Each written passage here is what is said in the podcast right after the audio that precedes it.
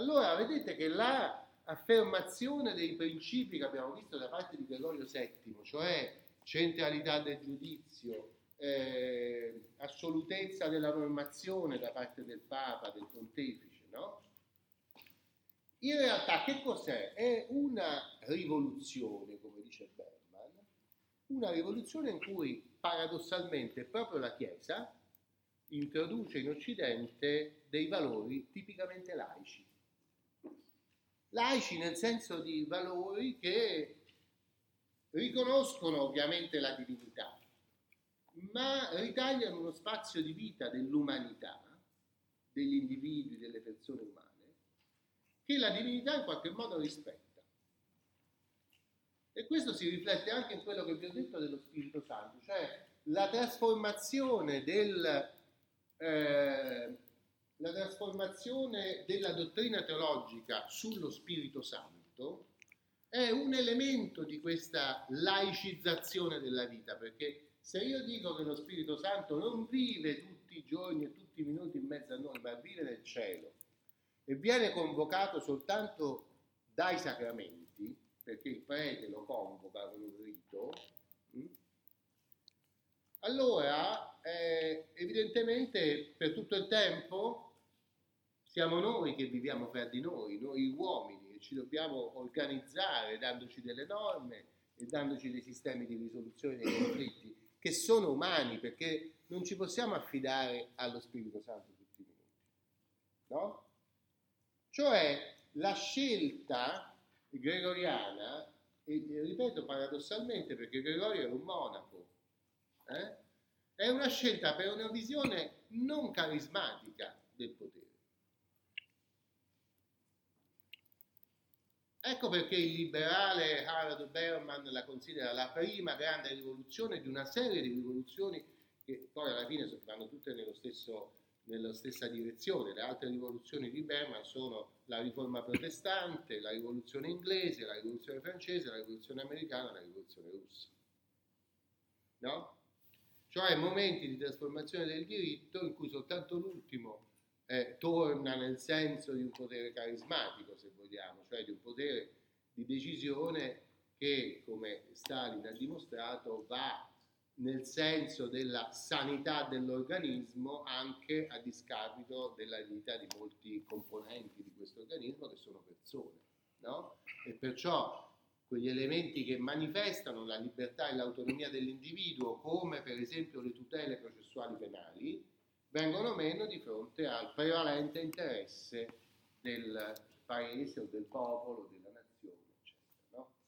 Sono ten- tendenze in cui si sente anche oggi, no? quello di cui si è letto sui giornali che ha fatto qualcosa, lo mettiamo in galera e buttiamo la chiave, cioè non gli diamo nessuna possibilità di difendersi, non lo sottoponiamo a un giusto processo, non cerchiamo le prove di quello che ha fatto con un sistema controllato dalla procedura, ma siccome ci sembra un elemento che disturba la sanità del gruppo, lo mettiamo in galera e buttiamo la chiave.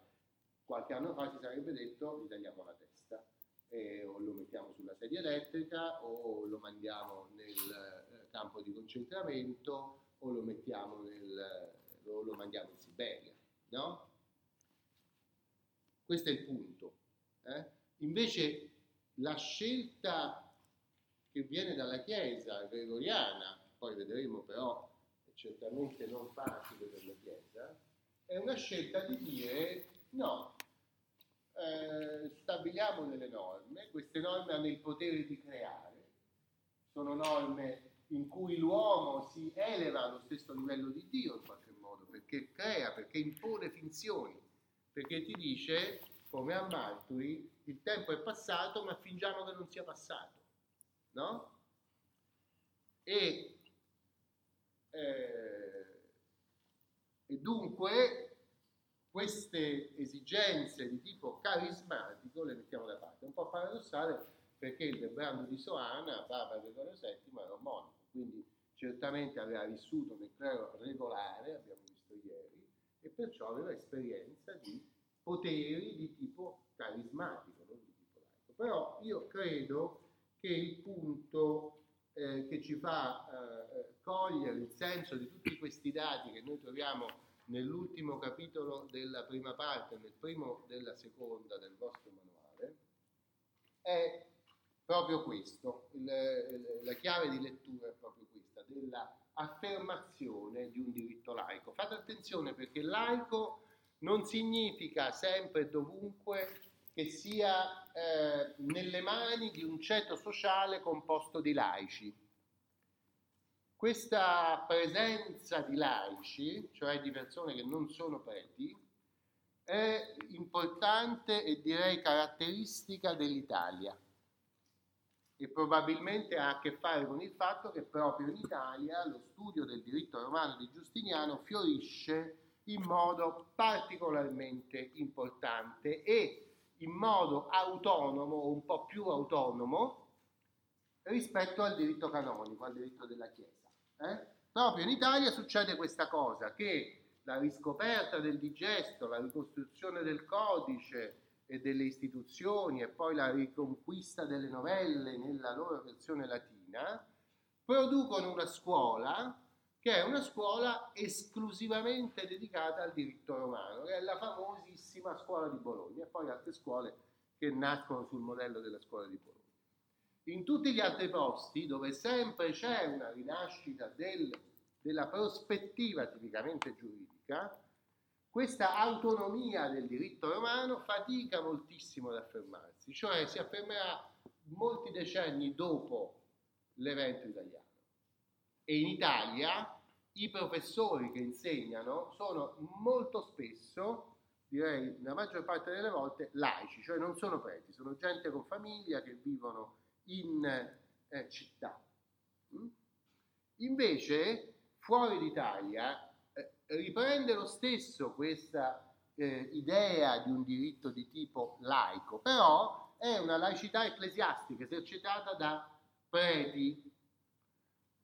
Mi sento di dire, anche se non sono sicuro, che mm, c'è una prevalenza di clero secolare, cioè di quel clero che vive in contesti cittadini, in contesti popolati di laici. Non sono più, come erano prima, monaci, protagonisti della cultura che si eh, sviluppa intorno al 1100, ma sono normalmente chierici che vivono in contesti cittadini.